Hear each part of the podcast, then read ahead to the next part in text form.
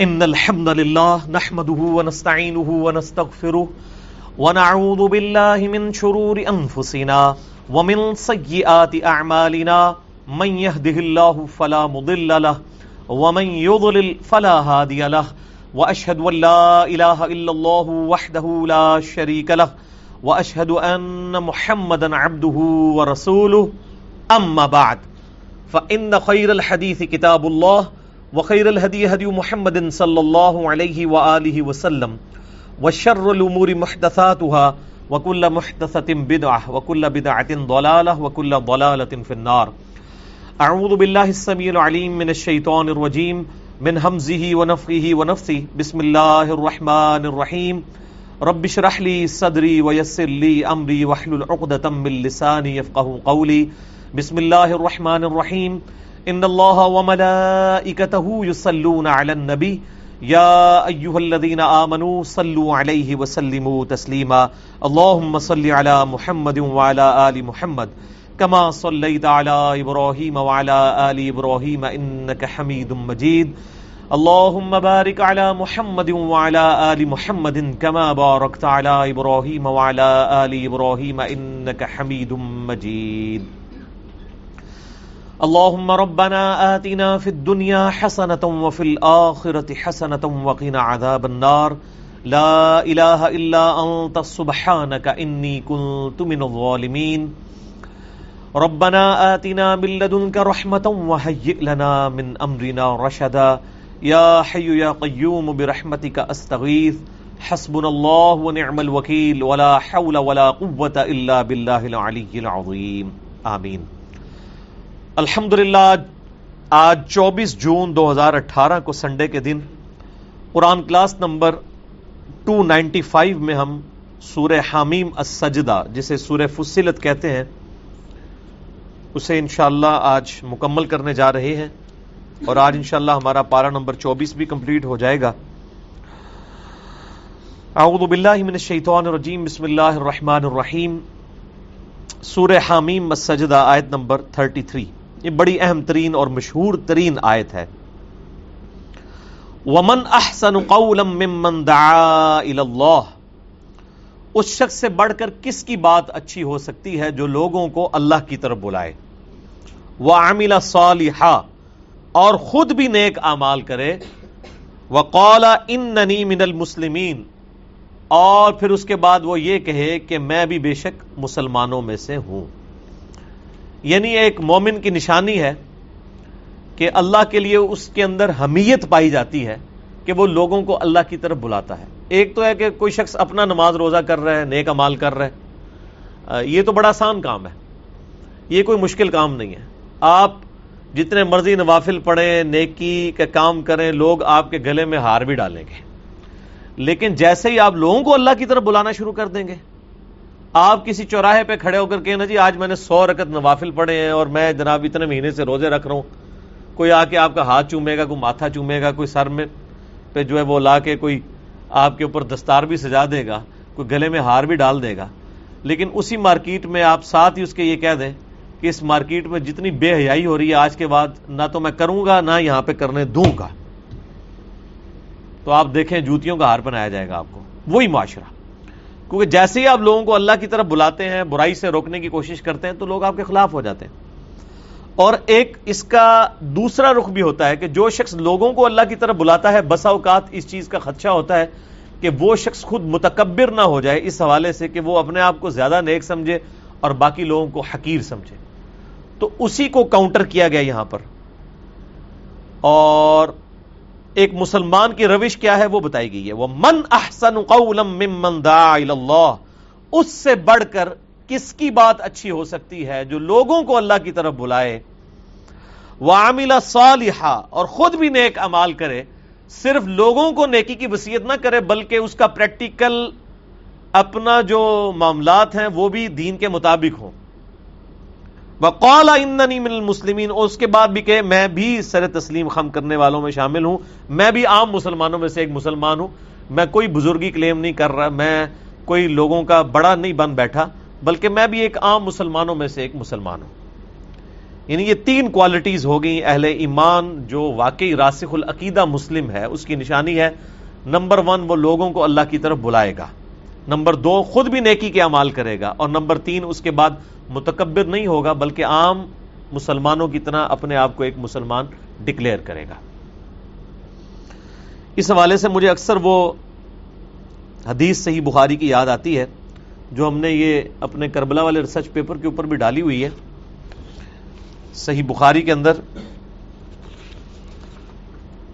International number کے مطابق 3671 ہے۔ کہ سیدنا مولا علی رضی اللہ تعالیٰ عنہ علیہ السلام کے بیٹے ہیں محمد ابن حنفیہ۔ سیدہ فاطمہ کے بعد سیدنا علی نے متعدد شادیاں کی، ان میں سے ایک حنفیہ نامی ایک عورت تھی۔ ان سے ایک بیٹے پیدا ہوئے، ان کا نام تھا محمد ابن حنفیہ۔ ان کی احادیث اہل تشیعوں کے ہاں بھی پائی جاتی ہیں، اہل سنت کے ہاں بھی۔ تو یہ صحیح بخاری کی جس حدیث کا میں نے حوالہ دیا، اس میں مولا علی سے ان کے بیٹے محمد ابن حنفیہ پوچھتے ہیں۔ بتائیے، لوگوں میں رسول اللہ صلی اللہ علیہ وآلہ وسلم کے بعد سب سے افضل کون ہے؟ تو انہوں نے فرمایا، ابو بکر رضی اللہ تعالیٰ عنہ علیہ السلام۔ بیٹے نے پوچھا، اس کے بعد کون؟ تو فرمایا، عمر۔ اب بیٹا کہتا ہے کہ مجھے یہ گمان ہوا، خدشہ ہوا کہ اب میں تیسری بار پوچھوں گا۔ تو سیدنا عثمان کا نام مولا علی ذکر کریں گے۔ تو میں نے بجائے یہ کہ تیسری دفعہ ان سے پوچھتا، میں نے ان سے کہا کہ پھر ابو بکر عمر کے بعد تو آپ ہی ہوں گے تیسرے نمبر پہ۔ تو مولا علی نے فرمایا کہ میں تو عام مسلمانوں میں سے ایک مسلمان ہوں۔ تو یہ ایک مومن کی نشانی ہے۔ اس کے اندر یہ آجزی اتنی کوٹ کے بھری ہوتی ہے ایسا شخص جس کو اپنے فضائل پتا ہو کہ صحیح مسلم میں ٹو فور زیرو نمبر حدیث ہے، علی سے محبت نہیں رکھے گا مگر مؤمن، علی سے بغض نہیں رکھے گا مگر منافق۔ جو شخص اسلام کے اندر اس امپورٹنس کی شخصیت رکھتا ہو کہ اس کی محبت ایمان کا حصہ ہو اور اس سے بغض رکھنا کسی شخص کے ایمان کے خاتمے کے لیے زہر قاتل ہو اور وہ شخص یہ کلیم کر رہا ہو کہ میں ایک عام مسلمان ہوں۔ وہ اس لیے کہ اس نے قرآن پڑھا ہے، اور میں اکثر کہتا ہوں جسے خدا کا تعارف ہونا وہ متکبر نہیں ہو سکتا۔ جسے اللہ کی شناخت ہو جائے نا، وہ کبھی بھی اپنے آپ کو بڑا بزرگ کلیم کر کے لوگوں کو جنت کی گارنٹیاں نہیں بانٹ سکتا۔ وہ تو ہر وقت اس فکر میں لگا رہتا ہے کہ میرے ساتھ آخرت میں کیا معاملہ ہونے والا ہے۔ پھر وہ یہی بات کرے گا جو مولا علی نے کی کہ میں بھی ایک عام مسلمانوں میں سے ایک مسلمان ہوں۔ جو سورہ حامی مسجدہ کی آیت نمبر 33 میں آیا ومن احسن قولا ممن دعا الى اللہ وعمل صالحا وقال اننی من المسلمین اس سے بڑھ کر کس کی بات اچھی ہو سکتی ہے؟ جو لوگوں کو اللہ کی طرف بلائے، خود بھی نیک عمال کرے، اور اس کے باوجود یہ ہے کہ ہے کہ میں بھی ایک عام مسلمانوں میں سے بے شک مسلمان ہوں، میں خود بھی سر تسلیم خم کرنے والا ہوں۔ حالانکہ آپ آج کل کے معاشرے میں دیکھیں، یہ جو ہمارا پیری فکیری کا سسٹم بنا ہوا ہے یا دوسری طرف جو مولویوں کا سسٹم ہے۔ اکثر لوگ ڈبا پیروں کی تو بات کر رہے ہوتے ہیں، لیکن ڈبا مولوی جو ہے بلکہ ڈبا بھی نہیں، ان کو کہنا چاہیے لوٹا۔ ان کی برائیوں کا کوئی ذکر نہیں کرتا۔ کہ ان کے اندر بھی یہی تکبر پایا جاتا ہے۔ آپ ان سے کوشچن نہیں کر سکتے۔ ان کے فرقے خلاف بات کر کے دیکھیں تو ان کے منہ کی جھاگ چھوٹنی شروع ہو جاتی ہے۔ اور کانوں میں سے دھواں نکلنا شروع ہو جاتا ہے۔ اور تین چار چمچے ساتھ کھڑے ہو جاتے ہیں۔ جی آپ کو مفتی صاحب سے بات کرنے کی تمیز نہیں ہے۔ اور اس قسم کا تکبر ان کے ہاں پایا جاتا ہے۔ حالانکہ انہیں عام مسلمان ہونا چاہیے۔ جب آپ پبلک فگر ہیں پبلکلی آ کے جمعے کے خطبے میں کوئی مسئلہ بیان کر رہے ہیں، تو پھر آپ میں یہ حوصلہ ہونا چاہیے کہ آپ کو آ کے کوئی کوشچن کرے، تو آپ اس کے سوال کا جواب دیں۔ چاہے جائے کہ آپ آپ نے اس قسم کے گنڈے پالے ہوئے ہوں جو آپ کے بہاف کے اوپر لوگوں کے ساتھ لڑائیاں کر رہے ہیں۔ اور پھر جو ڈبا پی رہے ہیں، ان کا آپ حال دیکھ لیں۔ وہ یعنی انہوں نے اپنے مریدین چھوڑے ہوئے ہیں اور خود بھی وہ اعلانیاں کہہ رہے ہوتے ہیں، جو ہمارے سلسلے میں مرید ہو جائے۔ ہم تو اس وقت تک جنت میں نہیں جائیں گے جب تک کہ اسے جنت میں ساتھ نہ لے جائیں۔ یہ تو آگے جا کے پتا چلے گا کہ جنت میں ساتھ لے کے جائیں گے یا جہنم میں لے کے جائیں گے۔ شیخ عبد القادر جنانی رحمہ اللہ تعالیٰ کے بارے میں ایک بڑی مشہور بات ملتی ہے کہ جی انہوں نے فرمایا، جو میرے سلسلے میں مرید ہوگا، میں اس وقت تک جنت میں داخل نہیں ہوں گا جب تک کہ اسے جنت میں ساتھ نہ لے جاؤں۔ بالکل جھوٹی بات ہے۔ یعنی ان کی وفات کے تین سو چار سو سال کے بعد لوگوں نے اس قسم کی قصہ کہانیاں لکھ کے ان کی طرف منسوب کر دی حالانکہ انہی کتابوں میں ان کے بارے میں یہ بات بھی ملتی ہے کہ ان کو کسی نے آ کے کہا کہ عید کا چاند نظر آ گیا تو انہوں نے فرمایا، عبد القادر کی عید کا دن تو وہ ہوگا جس دن وہ اپنا ایمان بچا کے قبر میں اتر جائے۔ جو شخص اپنے ایمان کی فکر میں ہو، وہ لوگوں کو کیسے گارنٹی دے سکتا ہے کہ میں کسی کو جنت میں ساتھ لے کے جاؤں گا؟ یہ گارنٹی تو سیدہ فاطمہ نہیں کسی کو دیں گی کہ میں تمہیں جنت میں ساتھ لے کے جاؤں گی۔ بخاری و مسلم کی متفق علیہ حدیث ہے۔ اے میری بیٹی فاطمہ، میرے مال میں سے جو کچھ مجھ سے لینا ہے لے لے۔ اگر اللہ کے حضور تو پکڑی گئی، تو میں تجھے چھڑا نہیں سکوں گا۔ اے میری بیٹی فاطمہ، اسی حدیث میں آتا ہے۔ اس بات پہ مت اکڑنا کہ تم اللہ کے نبی کی بیٹی ہو۔ اگر اللہ تعالیٰ نے پکڑ فرما لی، تو میں اللہ کے حضور تمہارے کچھ کام نہیں آ سکوں گا۔ اب اس لیول کی بات ایک ایسی شخصیت کے بارے میں، جس کے بارے میں بخاری اور مسلم دونوں میں آتا ہے کہ وہ جنتی عورتوں کی سردار ہیں۔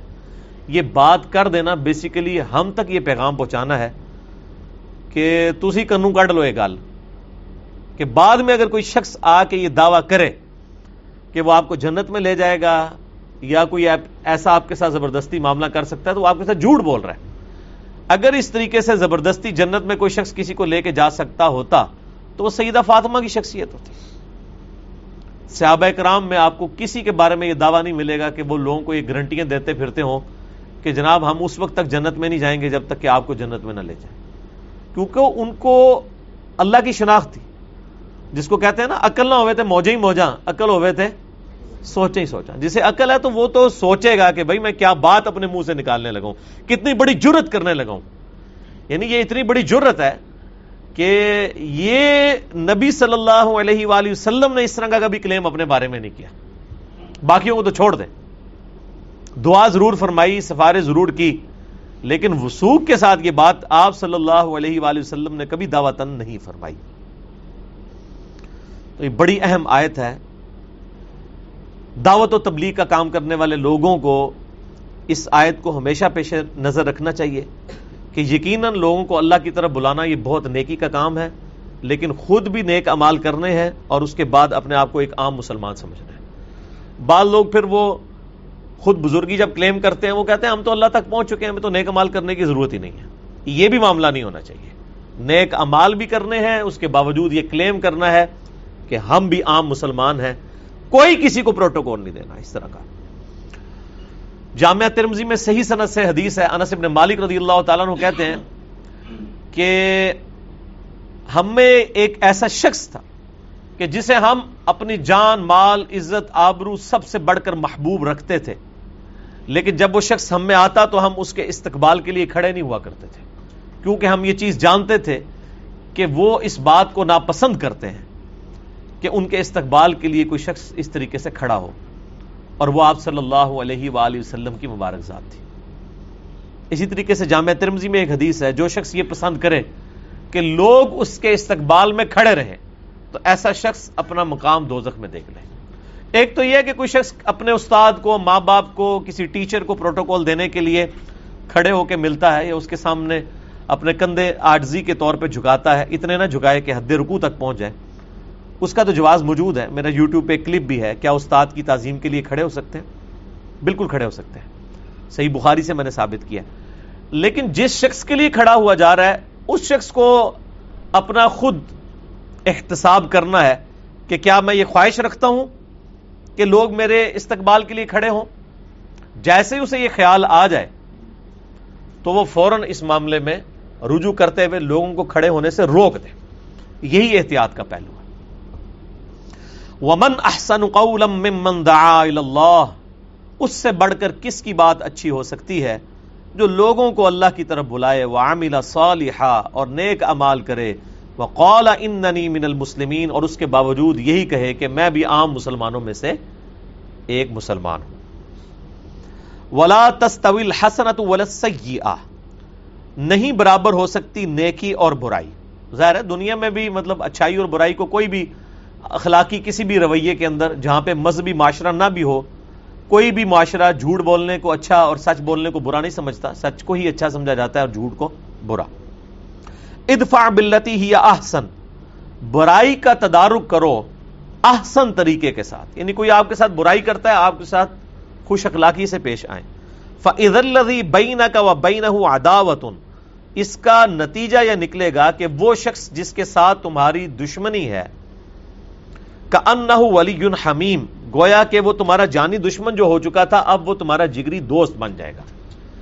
یعنی اگر کوئی شخص اخلاق اپنے کبھی نیچے نہ آنے دے دشمنی میں، بلکہ اپنے دشمنوں کے ساتھ بھی خوش اخلاقی سے پیش آئے تو این ممکن ہے کہ جو آپ کا جانی دشمن ہے وہ آپ کا دلی دوست بن جائے۔ لیکن یہ رول نہیں ہے۔ بعض لوگ جنہوں پنجابی کے اندر پوتڑے دے بگڑے نے یعنی پیمپرس پہننے کی عمر سے جو جن کا دماغ خراب ہوا ہوا ہے، ان کا تو علاج نہیں، یہ تو وہ ہے جس کی یعنی فطرت مسخ نہ ہوئی ہو۔ ورنہ نبی علیہ السلام نے کتنے کفار کے ساتھ اس نے سلوک کیا۔ کئیوں نے اسلام قبول کر لیا کئی جانی دشمن بنے رہے ہیں، اپنے مرنے تک ان کو اسلام کی دولت نہیں نصیب ہوئی۔ کئی منافقین ہیں، ان کو اسلام کی دولت نصیب نہیں ہوئی۔ کتنا حسن اخلاق کا مظاہرہ کیا آپ صلی اللہ علیہ وآلہ وسلم نے عبداللہ ابن ابئی کے ساتھ۔ لیکن آپ دیکھ لیں ٹس سے مس نہیں ہوا۔ لیکن بسا اوقات یہ ہو بھی جایا کرتا ہے کہ آپ خوش اخلاقی سے کسی کے ساتھ پیش آئیں، اس کی برائی کا جواب برائی سے نہ دیں۔ ایٹ لیسٹ یہ ضرور ہوگا کہ وہ دشمنی اس کی ڈیلیوٹ ہو جائے گی۔ کنفنٹریشن کو اوائڈ کیا جائے۔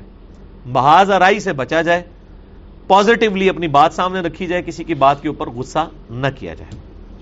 وما یلقاہا لیکن یہ اللہ نے بتا دیا کہ یہ جو ایٹیچیوڈ ہے، یہ حاصل نہیں ہوگا الدین صبر سوائے ان لوگوں کے جو صبر کی روش اختیار کریں گے۔ ظاہر ہے جی صبر اختیار کرنا ہر بندے کا کام تو ہے نہیں ہے۔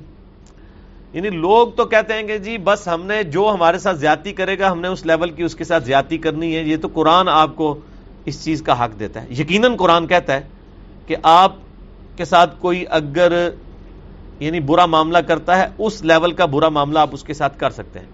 لیکن قرآن حکیم اس سے اگلی سورہ اشورا میں آئے گا کہ جو صبر کرنے والے لوگ ہیں ان کے ساتھ اللہ تبارک و تعالیٰ ان کو اپریشیٹ کرتا ہے۔ اس چیز کو اپریشیٹ نہیں کیا گیا کہ آپ نے ضرور بدلہ لینا ہی ہے۔ سوائے ایک ایشو ہے، وہ ہے قتل کا۔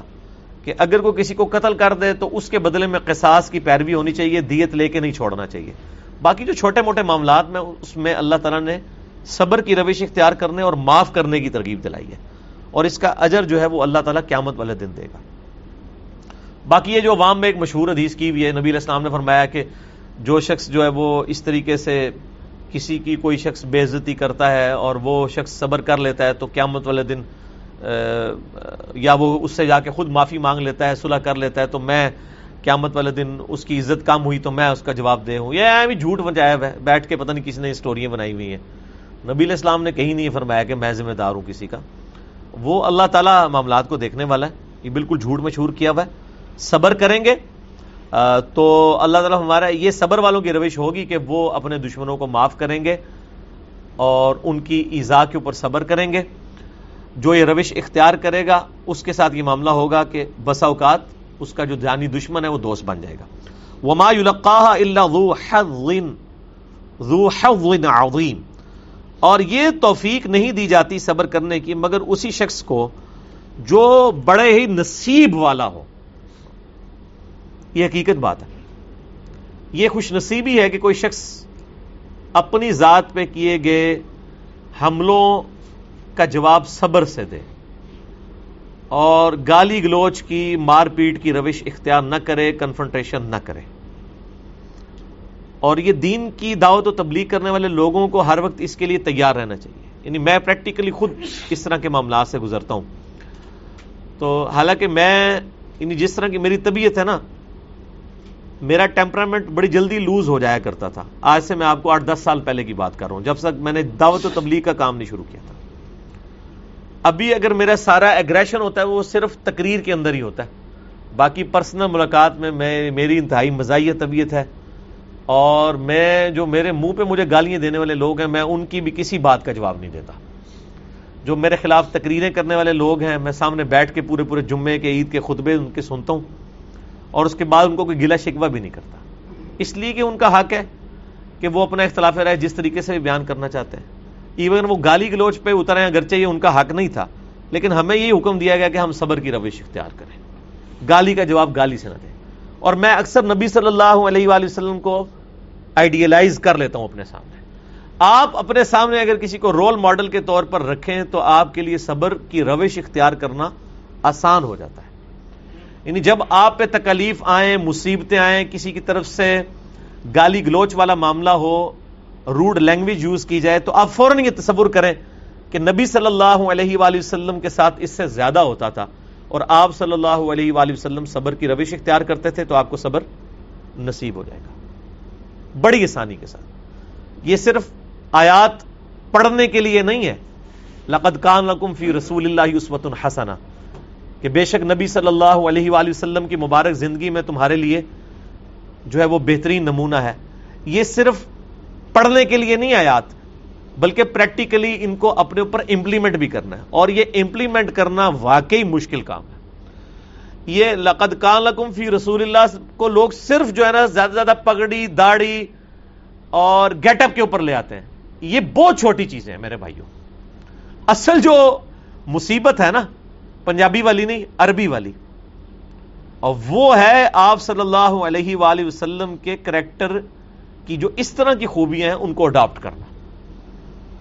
کہ داڑھی رکھ لینا، پگڑی باندھ لینا، شلوار ٹخنوں سے اوپر کر لینا، نفلی روزے رکھ لینا، نمازیں پڑھ لینا، حج کر لینا، یہ بہت آسان ہے۔ لیکن اپنے ساتھ زیادتی ہونے پر برداشت کر لینا۔ آپ حج کے اوپر، عمرے کے اوپر دیکھ لیں۔ کس طرح کتے کی طرح ایک دوسرے کو پڑھ رہے ہوتے ہیں لوگ۔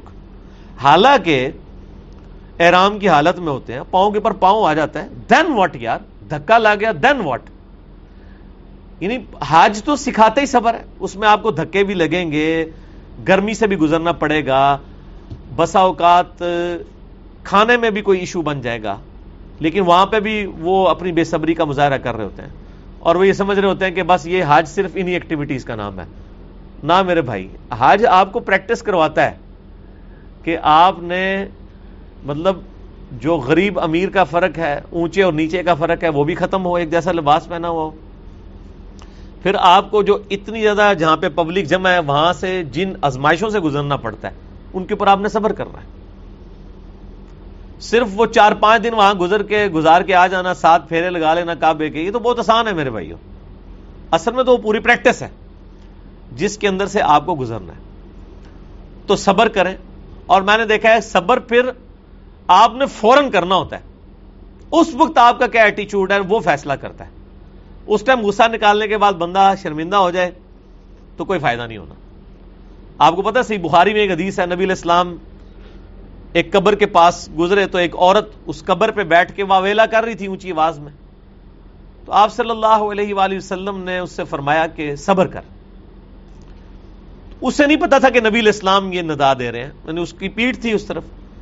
تو اس نے کہا کہ تیرا کوئی مرا ہوتا تو تجھے پتا ہوتا۔ تو نبی الاسلام نے اس کی بات کا کوئی جواب نہیں دیا۔ آپ چلے گئے۔ بعد میں لوگوں نے بتایا، وہ تو اللہ کے نبی تھے، تو وہ پھر روتی پیٹتی ہوئی آئی۔ نئی مصیبت کھڑی ہوگی اور ان کا یاد وسلم، میں صبر کر لیتی ہوں۔ آپ نے فرمایا، صبر صدمے کے آغاز میں ہوتا ہے۔ سب کچھ رو پیٹ کے واہ ویلا کرنے کے بعد انسان کے، چلو میں اور صبر ہی کر لینا۔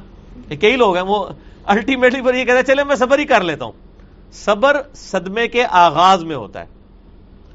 جب آپ نے اپنا پورا غصہ نکال لیا، جواب دے دیے اور گالی گلوٹ سے کام لیا، اس کے بعد آپ کے چلے میں صبر کرتا ہوں، وہ صبر نہیں ہے۔ ہاں علمی طریقے سے اپنے پوائنٹ آف ویو کو سامنے رکھنا وہ تو آپ کا حق ہے۔ لیکن کسی کی گالیوں کے جواب میں آپ گالیاں دینے شروع کر دیں، یہ نہیں ٹھیک۔ یہ بالکل غلط روش ہے۔ اور اس کا نقصان ہوتا ہے اپنی ذات کے لیے بھی اور دعوت و تبلیغ کے کام کو بھی فائدہ کوئی نہیں ہوتا۔ تو اللہ تعالیٰ ہمارا یہ صبر کرنا بڑے نصیب والوں کا حصہ ہے۔ ہر شخص کو صبر نصیب نہیں ہوتا۔ یہ حقیقت بات ہے۔ یعنی بڑے بڑے پرہیزگار لوگ دیکھے ہیں۔ ان کا یہ والا پہلو بڑا کھل کے سامنے آیا کہ وہ بڑے عبادت گزار ہیں، یہ ہیں، وہ ہیں۔ لیکن جیسے ہی ان کے اوپر کوئی ایسی آزمائش آتی ہے جس کے اگینسٹ ان کو صبر کرنا پڑ جاتا ہے تو آپ دیکھیں کہ وہ ان کے سارے اخلاقیات نکل جاتے ہیں، ان کی ساری کی ساری خوش اخلاقی جو ہے وہ اتنی بڑے لیول کی بد اخلاقی میں بدلتی ہے کہ انسان پریشان ہو جاتا ہے کہ یار یہ وہی شخص ہے۔ یعنی خصوصاً میں نے دیندار طبقے کے اندر یہ معاملات بہت زیادہ شد و مد کے ساتھ دیکھے اور بڑا افسوس ہوتا ہے کہ وہ یہ سمجھتے ہیں کہ شاید ہم لوگ ایک گیٹ اپ کو اڈاپٹ کر لیں، اس کا نام دین ہے۔ گیٹ اپ کو اڈاپٹ کرنے کا نام دین نہیں ہے، یہ دین کا بڑا معمولی سا حصہ ہے۔ اصل میں جو دین ہے وہ آپ کے معاملات کا نام ہے کہ آپ لوگوں کے ساتھ کیسے معاملات کرتے ہیں؟ باقی فرائض اپنی جگہ پہ ضروری ہیں۔ لیکن کسی دوسرے شخص کو آپ کی نیکوکاری کا فائدہ تب پہنچے گا جب آپ اس کے ساتھ معاملات درست کریں گے۔ اگر آپ انتہائی بد اخلاق انسان ہیں اور لوگوں کے ساتھ آپ کی ڈیلنگ اچھی نہیں ہے، آپ کی نمازیں پڑھنے کا اسلام کو کوئی فائدہ نہیں ہونا۔ آپ کی ذات تک فائدہ ہے، وہ بھی اس لیول تک کی ہے جتنا آپ کو نظر آ رہا ہے۔ وہ اما یم کا من شیطان اور اے نبی صلی اللہ علیہ وآلہ وسلم، جب کبھی بھی آپ کو شیطان کی طرف سے کوئی وسوسہ پہنچے، نزغن، کوئی بھی وسوسہ، فاستعذ باللہ، تو آپ اللہ کی پناہ حاصل کر لیجیے، کر لیا کریں۔ انہو هو السمیع العلیم، بے شک وہ سننے والا اور علم والا ہے۔ اور یہ آپ صلی اللہ علیہ وسلم کی مبارک عادت تھی کہ آپ صلی اللہ علیہ وآلہ وسلم ہر نماز میں جب پہلی رکت میں دعائے استفتاح یعنی تحمید، سبحانک اللہم بحمدک، یا دوسری کوئی دعا پڑھنے کے بعد آپ صلی اللہ علیہ وآلہ وسلم نہیں، کوئی مسئلہ آپ صلی اللہ علیہ وآلہ وسلم سورت الفاتحہ جب پڑھا کرتے تھے، تو اس سے پہلے آپ پڑھا کرتے تھے، یہ جامع ترمزی میں صحیح سند کے ساتھ حدیث ہے۔ اعوذ باللہ السمیع العلیم من الشیطان الرجیم۔ من حمزه من حمزه و نفخه و نفثی یہ اعوذ باللہ السمیع العلیم، جو آیا نا، انہو هو السمیع العلیم. انہی صفات کے ساتھ اللہ کی پناہ حاصل کرتے تھے. اعوذ باللہ السمیع العلیم من الشیطان الرجیم، من حمزه و نفخه و نفثی بسم اللہ الرحمن الرحیم، اس کے بعد سورت الفاتحہ.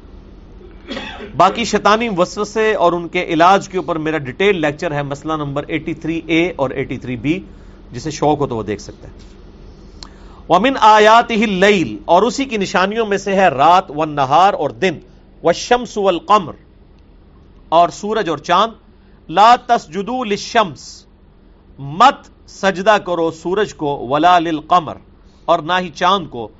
وسجدو للہ الذی خلقہن بلکہ سجدہ کرو اس اللہ کو جس نے ان کو پیدا کیا یعنی چاند اور سورج کو پیدا کیا، اس پیدا کرنے والے کو سجدہ کرو، اللہ کی مخلوق کو سجدہ نہ کرو۔ ان کم تم تعبدون، اگر واقعی تم اس کے حقیقی عبادت گزار ہو تو۔ فنس تک برو اور اگر تم تکبر کی روش اختیار کرو گے فلدین آئندہ ربک پس جو اللہ کے حضور ہیں یعنی اس کے فرشتے یسبحون لہو باللیل والنہار۔ وہ تو دن رات اللہ کی تسبیح بیان کرتے ہیں۔ جو صحیح بخاری مسلم ہے سبحان اللہ و بحمدہ سبحان اللہ العظیم، یہ ان کی تسبیحات ہیں۔ وہم لا یسأمون۔ اور وہ تھکتے نہیں ہیں۔ ہر وقت اللہ کی تسبیح بیان کرتے ہیں۔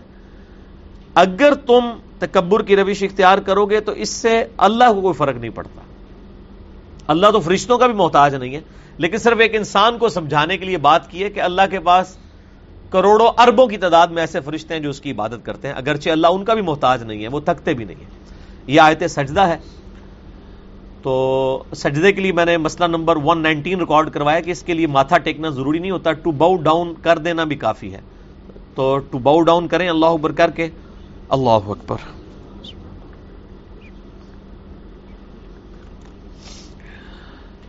اچھا اس آیت سے یہ پتا چلا کہ اللہ تعالی کی مخلوقات کو سجدہ نہ کیا جائے۔ بعض لوگوں نے اس آیت کو دلیل بنایا ہے سجدہ تعظیمی کی حرمت کی۔ حالانکہ یہ سجدہ تعظیمی کی حرمت اس سے ثابت نہیں ہوتی، کیونکہ سورج اور چاند کی جو لوگ ان کو سجدے کیا کرتے تھے، وہ تعظیم کے لیے نہیں ہوتے تھے، عبادت کے لیے ہوتے تھے۔ قرآن حکیم سے ڈائریکٹلی سجدہ تعظیمی کی حرمت ثابت نہیں ہوتی۔ کیونکہ حضرت یوسف علیہ السلام کو ان کے بھائیوں نے سجدہ کیا، فرشتوں نے حضرت آدم علیہ السلام کو سجدہ کیا، وہ تعظیمی سجدہ تھا۔ قرآن حکیم میں کہیں پر تعظیمی سجدے کی حرمت نہیں آئی ہے، یہاں سے بھی لوگ گھسیٹ کے ثابت کرتے ہیں، حالانکہ یہ ثابت نہیں ہوتی۔ سجدہ تعظیمی کی حرمت آئی ہے صحیح الاسناد احادیث کے اندر، جامعہ ترمزی کے اندر سن نبی دعود کے اندر سن ابن ماجہ کے اندر حدیث موجود ہے۔ آپ صلی اللہ علیہ وآلہ وسلم نے فرمایا، اگر میں سجدہ جائز سمجھتا کسی کے لیے، تو میں بیویوں کو حکم دیتا کہ وہ اپنے خامدوں کو سجدہ کریں، اس حق کے سبب جو اللہ نے ان کو دیا ہے۔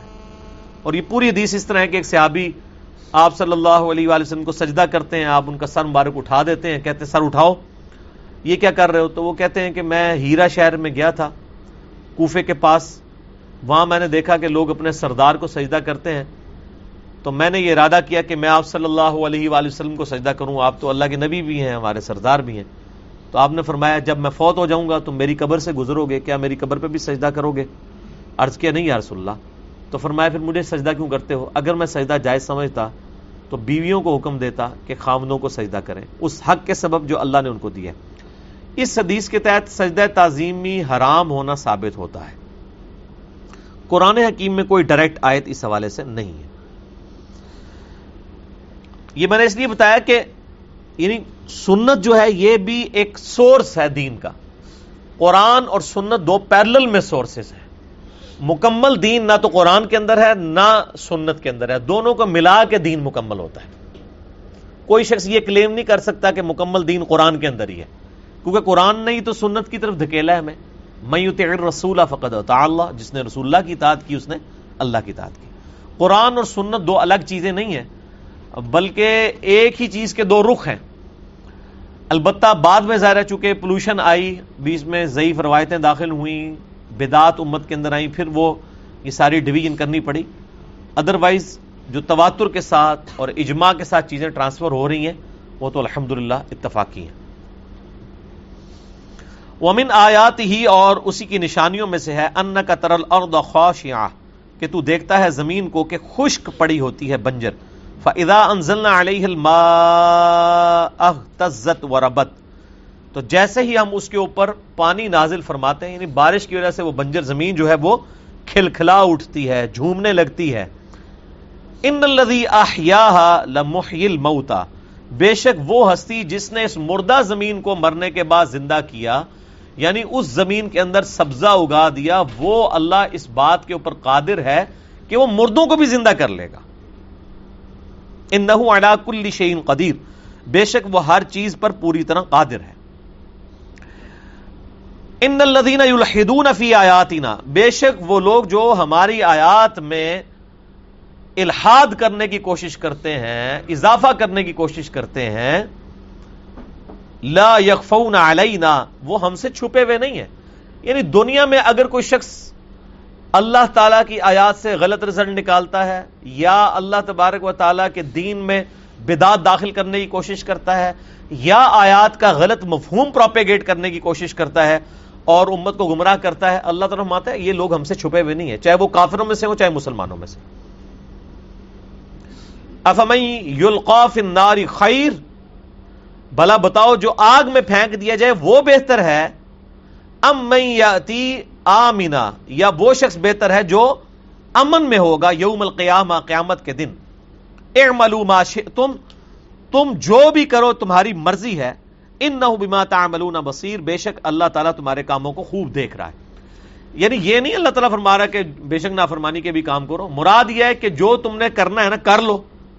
دنیا میں اللہ تعالیٰ گرفت نہیں کرے گا، لیکن آخرت میں چھوڑے گا نہیں۔ دنیا میں اس نے ڈھیل دی ہوئی ہے۔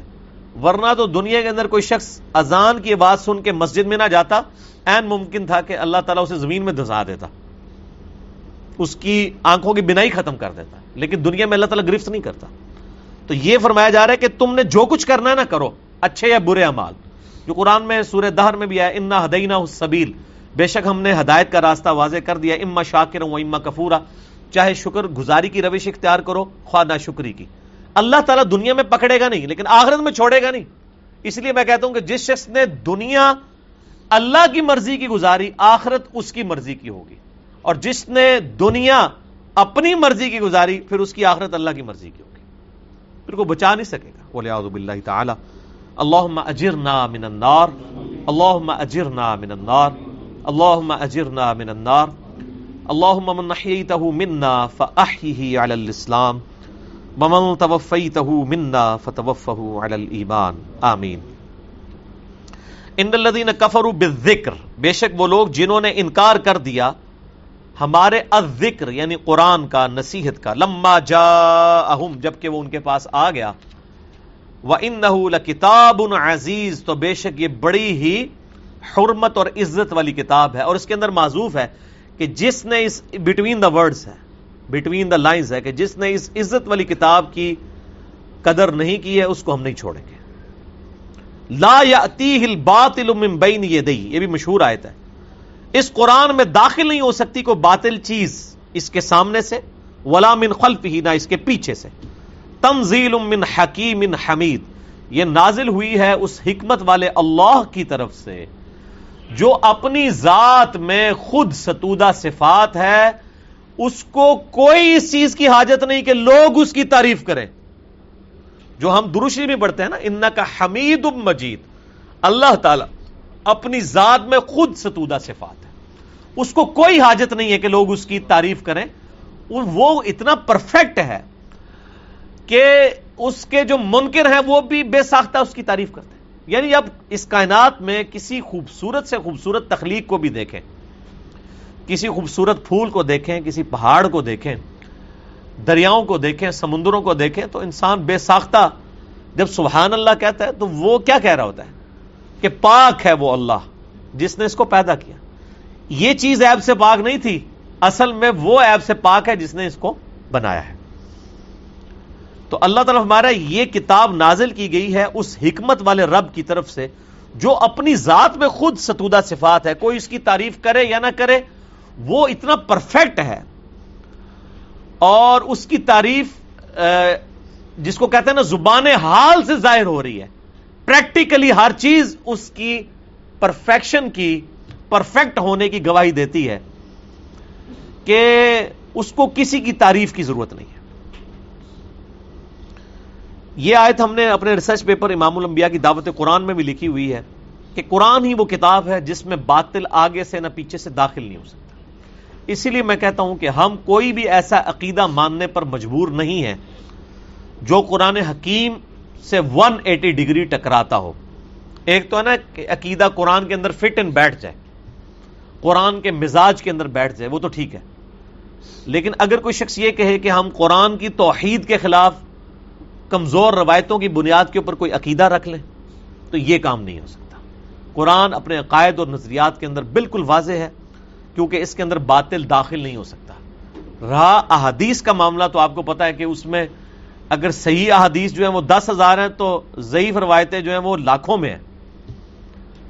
تو اسی لیے بخاری اور مسلم دونوں میں حدیث ہے۔ مسلم شریف کی پہلی حدیث ہی سیدنا مولا علی رضی اللہ تعالیٰ علیہ السلام سے ہے کہ آپ صلی اللہ علیہ وآلہ وسلم نے فرمایا، دیکھنا میری طرف جھوٹی حدیث منسوب نہ کرنا۔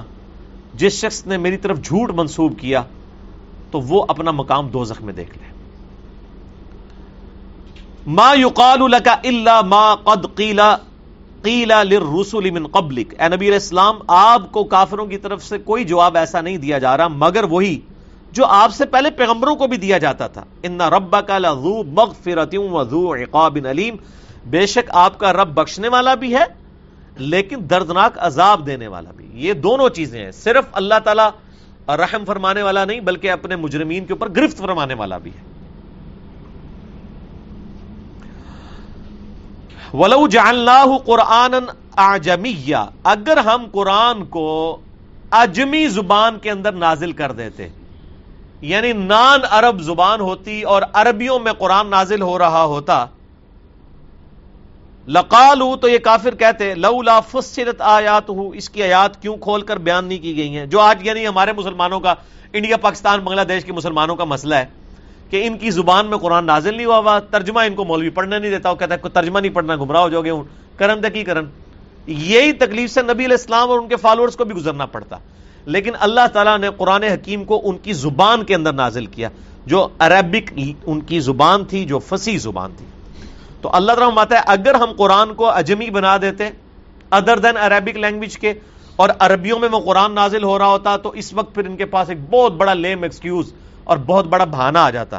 وہ کیا ہوتا؟ لقالو لولا فصلت آیات تو ضرور یہ کہتے کہ اس کی آیات کیوں کھلی ہوئی نہیں ہے؟ بالکل واضح نہیں ہے، تفصیل شدہ نہیں ہے۔ آجمی یوں و عربی۔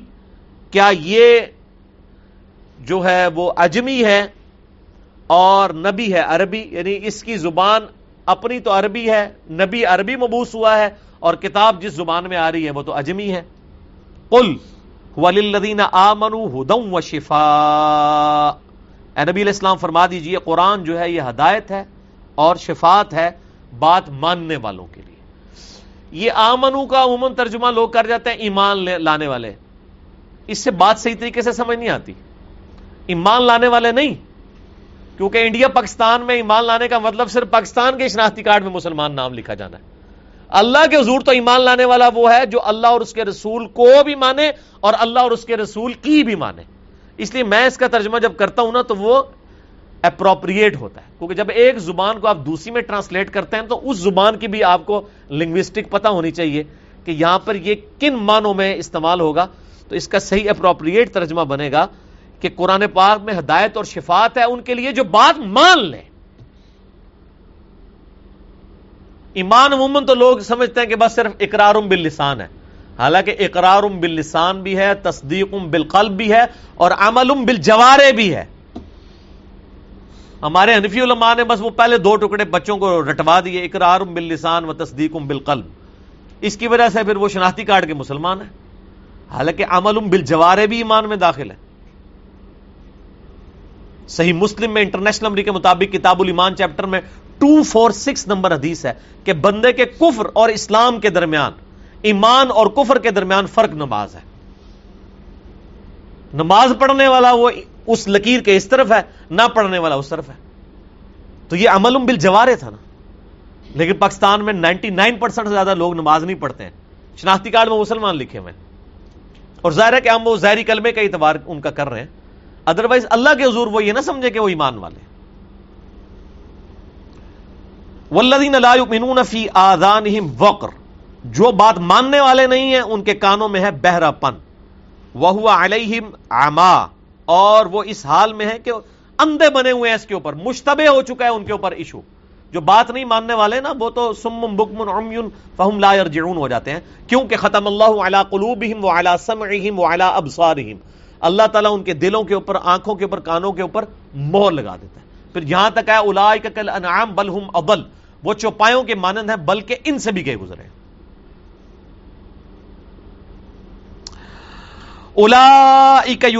من مکان بعید۔ ان کو جب یعنی کہ دعوت و تبلیغ کے لیے بلایا جا رہا ہوتا ہے نا، تو لگتا ہے کہ بڑی دور کی جگہ سے۔ ان کو بات سمجھ نہیں آتی۔ بہت دور سے وہ کہتے ہیں، صحیح، بات سمجھ نہیں آ رہی۔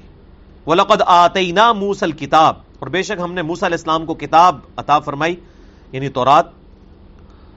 فخت فی تو اس میں بھی لوگوں نے اختلاف کر دیا۔ ولولا کلیمت سبقت میں ربک اگر تمہارے ربز کی طرف سے یہ بات طے نہ پا چکی ہوتی پہلے سے، کیا بات طے پا چکی ہے؟ کہ دنیا میں اللہ تعالیٰ نے گرفت اس طرح کی نہیں کرنی۔ ٹھیک ہے، عذاب استی سال آئے گا کافروں کے اوپر اور بعد میں ضروری نہیں ہے کہ دنیا میں عذاب آئے، آخرت کا عذاب آئے گا، دنیا میں اللہ تعالیٰ پکڑ فوراً نہیں فرماتا۔ اگر تمہارے رب کی طرف سے یہ بات نہ طے پا چکی ہوتی رقود یا بین ان کے درمیان دنیا میں ہی فیصلہ کر دیا جاتا۔ لیکن اللہ نے یہ طے کیا ہے کہ دنیا میں ڈھیل دے گا، آخرت میں پکڑ فرمائے گا۔ وہ ان لفی شک کے من مریب اور بے شک وہ ایک شک میں مبتلا ہے جو ان کو بے چین کر دینے والا شک ہے۔ ظاہر ہے کہ جی سچائی اتنی واضح ہے کہ آپ اس سچائی کا انکار کریں نا تو آپ شک میں مبتلا ایسے ہوتے ہیں چاہے اپنے آپ جتنا مرضی اپنے آپ کو سیٹسفائی کریں۔ لیکن وہ دل میں چیز کھٹکتی رہتی ہے۔ جو صحیح مسلم میں حدیث ہے کہ گناہ وہ جو تیرے دل میں کھٹکے اور تو اس بات سے آر محسوس کرے کہ لوگ اس کے اوپر مبتلا ہو یعنی آپ بڑے سے بڑے بغیرت انسان کو بھی دیکھیں نا، جس کو آپ دنیاوی طور پہ بغیرت سمجھتے ہیں، اس سے بھی پوچھے نا تو وہ بھی کہے گا جی میری بیوی ایسی ہونی چاہیے جو پردہ کرنے والی ہو۔ آپ دیکھ لیں ہمارے جتنے بڑے لیول کے سیاسی لیڈر ہیں، ان کے آپ امال دیکھ لیں، لیکن اکثریت کی جو بیویاں ہیں، وہ پردے کرنے والی ہیں فیملی لائف گزارنے والی ہیں۔ یہ ہر شخص کی خواہش ہوتی ہے کہ وہ آئیڈیلائز کر رہا ہوتا ہے اپنے معاملات کو۔ دوسروں کے بارے میں بڑا اچھا لگ رہا ہوتا ہے، لیکن اپنے معاملات کے لیے انسان کہتا ہے کہ یار، اس طرح نہیں ہونا چاہیے۔ آپ بڑے سے بڑے جو یہ بد نگاہی کرنے والے، وہ جو آج قسم کے نوجوان آج کل پھر رہے ہوتے ہیں گلیوں میں، چوراہوں میں کھڑے ہوتے ہیں، تو ان کو ذرا پوچھے نا کہ آپ کس طرح کی لڑکی سے شادی کریں گے؟ تو کہیں گے با پردہ ہو، با حیا ہو۔ اور خود سب سے بڑے بغیرت ہوتے ہیں۔ لیکن یہ وہ سچائی اور اخلاقی حص تو انسان کے اندر موجود ہے جو انسان کو مجبور کرتی ہے۔ یعنی وہ ایک سمگلر بھی اپنے بچے کو سمگلر نہیں دیکھنا چاہتا۔ وہ بھی کہتا ہے، پڑھ لکھ جائے اچھا بن جائے۔ چلو، اسی تے جس طرح نہیں گزار لی گزار لی ساری اولاد نہ خراب ہو گئے حالانکہ اس کو کوئی پڑھاتا نہیں ہے۔ یہ وہ اخلاقی حص ہے جس کی وجہ سے ہر شخص اللہ کی بارگاہ میں جواب دہ ہے اکاؤنٹیبل ہے، اگرچہ اس کے پاس کسی نبی کی دعوت نہ بھی پہنچی ہو۔ ڈیٹم لیول کی اچھائی اس کے اندر موجود ہونی چاہیے۔ کسی نبی کی دعوت کسی کے پاس پہنچی ہے یا نہیں پہنچی ہے، ہر معاشرے میں اسے پتا ہے کہ دھوکہ دینا برا ہے، خیر خواہی کرنا اچھا ہے۔ جھوٹ بولنا برا ہے اور سچ بولنا اچھا ہے۔ میں کہتا ہوں جی ہالی ووڈ کی فلم کے اینڈ کے اوپر بھی وہ سچائی کی جیت دکھا رہے ہوتے ہیں۔ ان کو بھی پتا ہے کہ ہم نے سچائی کو ون کروانا ہے۔ اور جھوٹ کو ہم نے نیچا دکھانا ہے۔ یہ وہ اخلاقی حصہ ہے جو ہر انسان کے اندر موجود ہے۔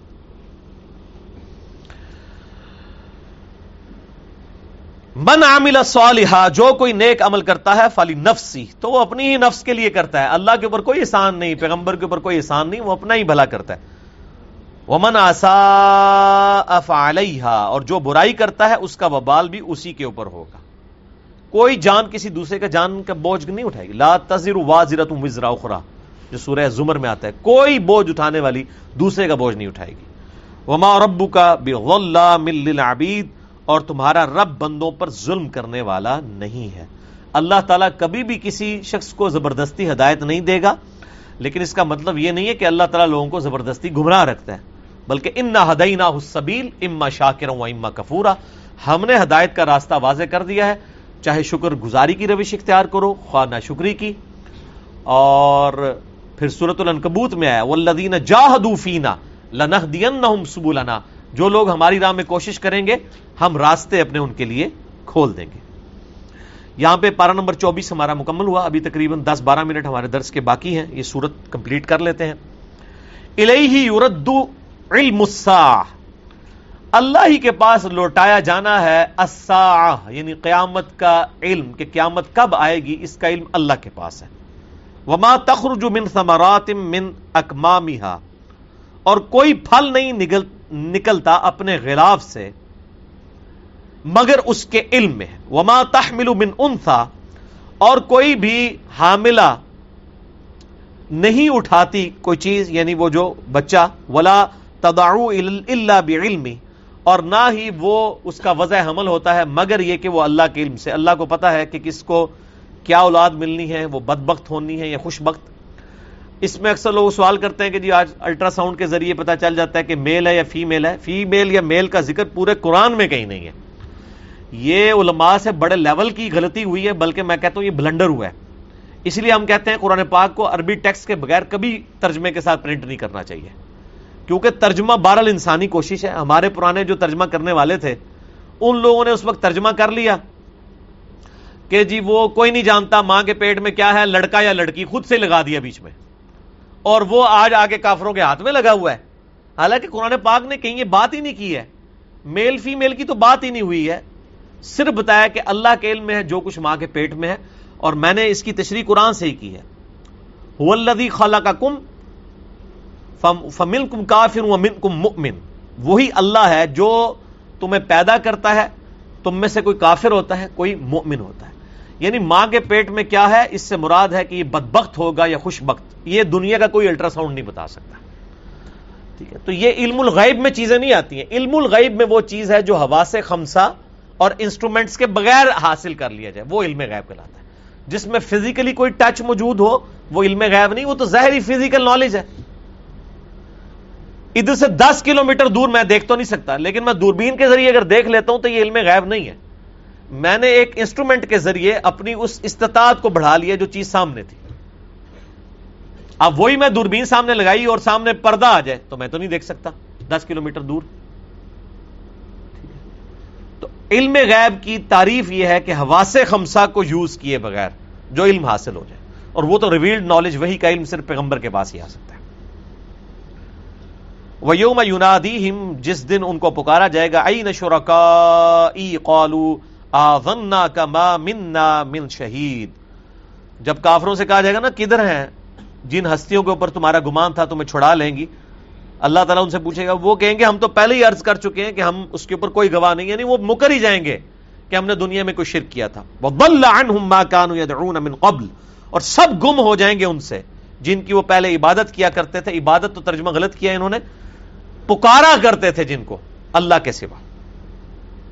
اس سے پہلے وہ ون مالحم محیث اور وہ یقین کر لیں گے کہ اب ان کے بھاگنے کی کوئی جگہ نہیں۔ یعنی دنیا میں انہوں نے ایک عقیدہ بنایا تھا، فلاں بزرگ یا فلاں ہستی ہمیں چھڑا لے گی، اور جب قیامت والے دن وہ ہستی ان کی دشمن ہو جائیں گی، وہ ہستیاں انکار کر دیں گی، یا وہ ہستی ان کے سامنے ہی نہیں ہوں گی، تو پھر ان سے وہ سارے کے سارے معاملات جاتے رہیں گے۔ ہوائیاں اڑ جائیں گی ان کی۔ لا یس ام الانسان من دعاء الخیر۔ نہیں اکتاتا انسان اچھائی مانگنے میں اللہ تعالیٰ سے۔ ہر وقت یعنی وہ خیر کی دعا مانگتا ہے۔ وہ ام بس شر لیکن اس کے باوجود جب اسے تکلیف پہنچتی ہے، تکلیف تو لازمی آنی ہے، یہ تو ہو ہی نہیں سکتا کہ جو بندہ دین کے راستے پہ چل رہا ہے تو اب وہ کہ جی میں نے اللہ کو خوش کر لیا تو اللہ ہی من خوشی رکھے گا۔ ایسے نہیں ہونا۔ ولا نبل بشئی من الخوف والجوع۔ ونقص من من الاموال والانفس والثمرات۔ ہم ضرور بل ضرور تمہیں آزمائیں گے۔ تھوڑے سے خوف سے، بھوک سے، جان اور مال کے نقصان سے۔ پھر ہم دیکھیں گے کون صبر کرنے والے ہیں۔ تو یہ تو ہو ہی نہیں سکتا۔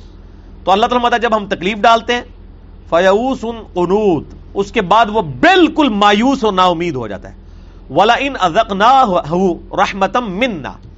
پھر اس کے بعد جب ہمیں ان کو، اس کو اپنی رحمت کا مزہ چکھاتے ہیں اپنی طرف سے بعد مست ہو اس تکلیف کے بعد جو اسے پہنچ چکی ہوتی ہے۔ لَيَقُولَنَّ هَذَا لِي، تو وہ پھر اترانا شروع کر دیتا ہے۔ وہ کہتا ہے، یہ تو میرا حق تھا۔ ما وما اظن الساعة میرا کوئی خیال نہیں ہے کہ کوئی قیامت قائم ہوگی۔ یہ ضروری نہیں وہ کہہ بھی رہا ہو۔ زبان حال سے بھی کہہ رہا ہوتا ہے۔ جو لوگ اپنی مرضی کی زندگی گزار رہے ہیں بیسیکلی وہ تو یہ اناؤنسمنٹ کر رہے ہیں نا کہ آخرت کوئی نہیں ہے۔ ورنہ جسے یہ یقین ہو کہ آخرت ہے، تو وہ اپنے یتیم بھتیجوں کا یا بھانجوں کا یا بھانجیوں کا، بھتیجیوں کا مال ہڑپ کر سکتا ہے۔ جسے یہ پتا ہو میں نے مرنا ہے۔ اور مرنے کے بعد یہ مال جو صورت و نصاب میں ہے کہ جو لوگ یتیموں کا مال نہ حق کھاتے ہیں، وہ اپنے پیٹ میں دوزخ کی آگ بھر رہے ہیں۔ جسے یہ یقین ہو تو وہ کبھی یہ کر سکتا ہے؟ ناٹ ایٹ آل کبھی نہیں کر سکتا، سوچ بھی نہیں سکتا۔ ولا رجی اور اگر میں اللہ کے پاس چلا بھی گیا الا رب بھی اپنے رب کے پاس، ان علی للحسنہ تو وہاں بھی میرے لیے اکرام ہی ہوگا۔ وہ کہے گا، ادھر بھی تو دیکھے نا، اللہ نے مجھے اتنا نوازا ہے، ادھر بھی آخرت میری ہوگی۔ یہ نہیں ہو سکتا میرے بھائی۔ فلن نبی ان الذین کفروا بما عملوا۔ ایسے نہ شکروں کو ہم ضرور بتا دیں گے۔ جو کچھ وہ کیا کرتے تھے دنیا میں ولا وَلَنُذِيقَنَّهُم مِّنْ عَذَابٍ غَلِيظٍ۔ اور ایسے لوگوں کو ہم گاڑا عذاب دیں گے۔ یہ نہیں ہو سکتا کہ دوویں جہانی مٹھے باؤ۔ دوئیں جہاں نہیں مٹھے ہو سکتے۔ مٹھی میں اگر یہ جان لیا پھر آخرت تو چھوٹ جائے گی نا۔ دنیا میں آپ کو وہ ساری تکلیفیں گزارنی پڑیں گی۔ پھر آخرت کی ہمیشہ کی کامیابیاں ہوں گی۔ وَإِذَا أَنْعَمْنَا عَلَى الْإِنسَانِ أَعْرَضَ وَنَآ بِجَانِبِهِ۔ اور جب ہم احسان فرماتے ہیں انسان پر، تو وہ روگردانی کر لیتا ہے، پہلو تہی کرتا ہے ہم سے۔ وَإِذَا مَسَّهُ الشَّرْ، اور جب اسے تکلیف پہنچتی ہے فضو دعا ان عریض اور لمبی چوڑی وہ دعائیں کرنا شروع کرتے ہیں۔ یہ دنیا میں بھی ہم دیکھتے ہیں۔ کئی لوگوں کو دیکھتے ہیں، جب ان کے اوپر تکلیف آتی ہے، تو تصویر انہوں نے ہاتھ میں پکڑ لی ہوتی ہے مسجد کے چکر شروع ہو جاتے ہیں، اور ایسے چکر ان کو چڑھتے ہیں کہ جو بےچارے سالوں سے نمازیں پڑھ رہے ہوتے ہیں، وہ بھی ان کے سامنے اپنے آپ کو نیچا فیل کر رہے ہوتے ہیں، یار تو پتہ نہیں کو کیڑا کو مسئلہ ہو گیا ہے۔ اور کتنا ہے مطلب اس اللہ تعالیٰ نے نواز دیا اور جیسے ہی ان کا معاملہ سیدھا ہوتا ہے، دوبارہ مسجد کا رخ نہیں کرتے۔ قل ارائی تم انکان من عند اللہ نبی الاسلام فرما دیجیے منکرو تم مجھے بتاؤ، اگر یہ قرآن جو اللہ کی طرف سے ہو، ثم کفر تم بھی اور پھر تم نے اس کا کفر کیا۔ اگر اس کو ایک لمحے کے لیے فرض ہی کر لو کہ تمہارا ایمان تو نہیں، لیکن ایک لمحے کے لیے فرض کر لو کہ اگر یہ واقعی اللہ کی طرف سے ہوا اور تم نے اس کا انکار کیا، من اضل ممن ہوا فی شقاق شقاق بعید، تو اس سے زیادہ گمراہ کون ہے جو اس اختلاف میں اس حد تک شکی ہو جائے کہ اس کے اوپر ایمان نہ لے کر آئے؟ سنوری آیاتنا فل آفاق یہ سورہ حامی مسجدہ کی آیت نمبر 53 اس پہ میں فل بدی دو گھنٹے بھی بول سکتا ہوں۔ بڑی مشہور آیت ہے۔ ان قریب ہم اپنے منکرین کو دکھائیں گے، اپنی نشانیاں اس آفاق میں، زمین و آسمان میں، وفی انفسہم، اور ان کی اپنی جانوں میں، حتی یتبین لہم انہ الحق۔ یہاں تک کہ ان پہ یہ بات کھل کے سامنے آ جائے گی کہ یہ قرآن حق ہے۔ ان قریب ہم زمین و آسمان میں اور ان کی اپنی جانوں میں ایسی نشانیاں ان کافروں کو دکھا دیں گے، یہ چیخ اٹھیں گے کہ قرآن اللہ کا کلام ہے، اللہ کا وجود بر حق ہے۔ اور آج سائنٹیفک فیلڈ نے جس لیول تک ترقی کی ہے اسٹرانومی کی فیلڈ میں ایمبریولوجی کی فیلڈ میں جیولوجی کی فیلڈ میں، واقعی اس ایک سپریم بینگ کو سپر نیچرل ایجنسی کو کریٹر آف دا یونیورس کو ماننے کے لیے لوگ تیار ہو گئے۔ یہ پاسبل ہی نہیں ہے کہ اتنا کمپلیکس ڈیزائن کس طرح خود بخود بن گیا۔ اب یہ ایک ٹاپک ہے، اس میں میں آپ کو تین لیکچرز اپنے بتا دیتا ہوں جسے شوق ہو تو وہ دیکھے پہلا لیکچر ہے ہو از اللہ اللہ کون ہے، جدید سائنسی حقائق کی روشنی میں مسئلہ نمبر سکسٹی ہے، ساٹھ نمبر مسئلہ۔ دوسرا ہے، مسئلہ number eighty three B who created God خدا کو کس نے پیدا کیا؟ ریچرڈ ڈاکنس کی جو کتاب ہے دا گاڈ ڈلوژن اس کا میں نے اس میں پوسٹ مارٹم کیا تھا اس کتاب کے اندر۔ اور ایک مسئلہ نمبر 128 ہے God is the only and alone creator of this universe اللہ ہی واحد اور یکتا پیدا فرمانے والا ہے اس کائنات کا۔ تو اس میں میں نے جو سائنٹیفک فیکٹس ہیں، اس کی روشنی میں کریٹر آف دا یونیورس اس کے بارے میں ڈیٹیل کے ساتھ بیان کیا۔ آج میں اس کو سکپ کرتا ہوں۔ ان تینوں لیکچرز کے اندر میں نے اس آیت کو کوٹ کیا ہوا ہے۔ سنوری ہی مایاتینا فل آفاق وفی انفسہم حتی یتبین لہم انہ الحق۔ ان قریب ان کافروں کو ہم زمین و آسمان میں اور ان کی اپنی جانوں میں ایسی نشانیاں دکھائیں گے۔ کہ یہ لوگ چیخ اٹھیں گے کہ قرآن اللہ کا کلام ہے، اللہ کا وجود حق ہے۔ اولم یکفی بربک، کیا ان کے لیے کافی نہیں ہے؟ انہو علا کل شہین شہید، کہ اللہ تعالیٰ ہر چیز پر گواہ ہے۔ دیکھیں، یہ اللہ تعالیٰ کا ایک بہت بڑا ایک اللہ کی کوالٹی ہے۔ ایک تو ہے کہ اللہ کریٹر آف دا یونیورس ہے۔ ایک یہ کتنی بڑی کوالٹی ہے کہ کائنات بنا کے چھوڑ نہیں دی ہوئی ہے۔ بلکہ ہر چیز کے اوپر گواہ ہے۔ اس کے اوپر کبھی غور کریں۔ دنیا میں انسان بھی کئی ایک چیزیں مکان میں رکھ کے بھول جاتا ہے۔ لیکن اللہ تعالیٰ نے کروڑا کروڑ مخلوقات پیدا کی ملینز آف اسپیسیز پیدا کی، ہر اسپیشیز آگے اربوں کی تعداد میں، اور ہر چیز کے اوپر اللہ کی نظر ہے۔ سورت الانام میں اللہ تعالیٰ فرماتا ہے کہ کوئی درخت کا پتا نہ خشکی میں، نہ تری میں، نہیں گرتا۔ مگر اللہ کے علم سے۔ اور زمین کی گہرائی میں کوئی دانا نہیں پھوٹتا، مگر اللہ کے علم سے۔ اور پھر فرمایا، یہ علم اتنا کامل ہے کہ ہم نے یہ ہونے سے پہلے ہی اپنے لوہے محفوظ میں لکھ لیا ہے کہ ایسے سے ہوگا۔ یعنی انسان امیجنیشن سے بیونڈ ہے یہ چیز، کہ اللہ تعالیٰ نے نہ صرف چیزوں کو پیدا کیا ہے، بلکہ ہر ایک چیز کے اوپر نگاہ بھی رکھے ہوئے ہیں۔ بنا کے چھوڑ نہیں دی ہوئی ہیں وہ چیزیں، اپنے حال کے اوپر۔ ورنہ تو میرے بھائیوں یہ پورا نظام ڈسٹرب ہو جائے۔ ایک سو سال سے سائنٹسٹ چیخ رہے ہیں جناب کہ وہ جی ٹیمپریچر جو ہے وہ زمین کا رائز کر رہا ہے رائز کر رہا ہے۔ اب پچھلے سال سے کہنا شروع کر دیا کہ نہیں جی وہ تو نیچے آ گیا۔ تو میرے بھائی، یہ اچانک جو ہم ایک راگ لاپ رہے تھے کہ ٹیمپریچر بڑھ رہا ہے، بڑھ رہا ہے، اس کو اچانک کس نے نیچے کر دیا یہ دنیا تو کب سے ختم ہو چکی ہوتی؟ جس طرح کے انسان نے جو ہے وہ انوائرمنٹ کے اندر تبدیلیاں لے کے آئے، لیکن اللہ تعالیٰ اس کو مسلسل بیلنس بھی کر دیتا ہے، مختلف معاملات کے ذریعے۔ لوگ پریشان تھے، جناب، یہ دنیا میں رسک کیسے پورا ہوگا؟ اللہ تعالیٰ نے انسان کو ایسی ترقی کروائی ہے کہ جناب، وہ کھادیں بنا لی ہیں۔ جس زمین سے اگر ایک من گندم نکلتی تھی، اب اسی زمین سے ایک ٹن گندم نکل رہی ہے۔ اضافی چیزیں نکل رہی ہیں۔ انرجی کی ضروریات کیسے پوری کی ہیں؟ زمین سے تیل نکلا ہے پہلا تیل کا کنواں سیونٹین فورٹی ایٹ یا سیونٹین ففٹی ٹو میں، آج تین سو سال نہیں گزرے تیل نکلے ہوئے زمین سے۔ پنسلوینیا امیرکن اسٹیٹ تھی جس میں تیل نکلا تھا۔ وہ آج تک وہ کنواں موجود ہے، لوگ سیاحت کرنے کے لیے جاتے ہیں۔ اب یوٹیوب پہ جا کے لکھیں، پنسلوینیا کا جو فرسٹ ویل آف پیٹرول یہ کا پہلا ویل تو وہ لکھیں، لوگ وہاں جاتے ہیں۔ جہاں پہلی دفعہ تیل نکلا تھا۔ اور آج پوری دنیا تیل کے اوپر چل رہی ہے۔ اور اب تو یہ جو سورس نکلا ہے سولر انرجی والا یہ تو ایسا سورس ہے جو رینیویبل سورس ہے، جس کو ہم اپنی انجینئرنگ کی فیلڈ میں کہتے ہیں۔ ایک تو ہے نان رینیویبل سورس تیل جو ہے یہ نان رینیویبل ہے۔ ایک بار استعمال کر لیا، ختم ہو گیا، نیا نہیں اگے گا۔ لیکن سورج کی روشنی یہ نہ ختم ہونے والی۔ جب تک یہ کائنات موجود ہے، اس وقت تک سورج موجود ہے۔ اور جب تک سورج موجود ہے، اس وقت تک زمین موجود ہے۔ یہ مسلسل روشنی جس کو آپ حاصل کر سکتے ہیں۔ زمین و آسمان میں ان کی جانوں میں ایسی نشانیاں دکھائیں گے، وہ چیخ اٹھیں گے کہ اللہ حق ہے، قرآن حق ہے۔ کیا لوگوں کے لیے کافی نہیں کہ اللہ تعالیٰ ہر چیز کے اوپر خود نگبان ہے؟ اللہ انہم فی مریتم من لقاء ربہم۔ آگاہ ہو جاؤ، لوگ شک میں مبتلا ہیں اپنے رب سے ملنے کے بارے میں۔ اللہ انہو بکل شیء محیط۔ جبکہ اللہ تعالیٰ اس حال میں ہے کہ وہ ہر چیز کو گھیرے ہوئے ہے یہ تو اسی طریقے سے ہے کہ کوئی شخص کبوتر کی طرح آنکھیں بند کر لے اور وہ کہے کہ وہ بلی غائب کر لے گا۔ بلی وہیں موجود ہے۔ قیامت کا دن اور جواب دہی وہ آپ کے سامنے موجود ہے۔ لاکھ کوئی آنکھیں بند کرے۔ اور یہ بڑی اہم بات ہے جو اللہ تعالیٰ ماتا نا کہ لوگ اللہ کی ملاقات کو بھولے ہوئے ہیں۔ اللہ کی ملاقات لوگ اس لیے بھولے ہوئے ہیں کہ ہر شخص اپنی مرضی کی زندگی گزارنا چاہتا ہے۔ اگر میں اپنی مرضی کی زندگی نہ گزارنا چاہوں، پھر تو خدا میری ضرورت ہے۔ اور اگر میں اپنی مرضی کی زندگی گزارنا چاہوں، اس دنیا کے اندر تو سب سے پہلے مجھے اللہ سے جان چھڑانی پڑے گی۔ کیونکہ وہ تو مجھے اپنی زندگی مرضی کی نہیں گزارنے دے گا، وہ تو کہے گا میری مرضی کی زندگی۔ یہ خواہش انسان کی انشاءاللہ پوری ہوگی، لیکن جنت میں۔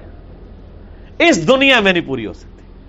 اس دنیا میں جو اللہ کی مرضی کی زندگی گزارے گا، وہ آخرت اپنی مرضی کی گزارے گا۔ اور جو دنیا اپنی مرضی کی گزارے گا، پھر آخرت میں اللہ کے ہاں اس کے لیے کوئی اجر نہیں ہے۔ بولے آؤ باللہ تعالی۔ ہماری سورہ حامیم السجدہ۔ جسے سورہ فصیلت کہتے ہیں، آج کمپلیٹ ہوئی۔ انشاءاللہ اگلی دفعہ سورہ اشورا کا آغاز کریں گے۔ اللہ تعالیٰ سے دعا ہے، جو حق بات میں نے کہی، اللہ تعالیٰ ہمارے دلوں میں راسک فرمائے۔ اگر جذبات میں میرے منہ سے کوئی غلط بات نکل گئی تو اللہ تعالیٰ ہمارے دلوں سے محف کر دے۔ ہمیں کتاب و سنت کی تعلیمات پر عمل کر کے دوسرے بھائیوں تک پہنچانے کی توفیق عطا فرمائے۔ سبحانک اللہم و بحمدک۔ اشہد واللہ الہ الا انت، استغفرک و اتوب الیک۔ وما علینا الا البلاغ المبین۔ جزاکم اللہ خیرہ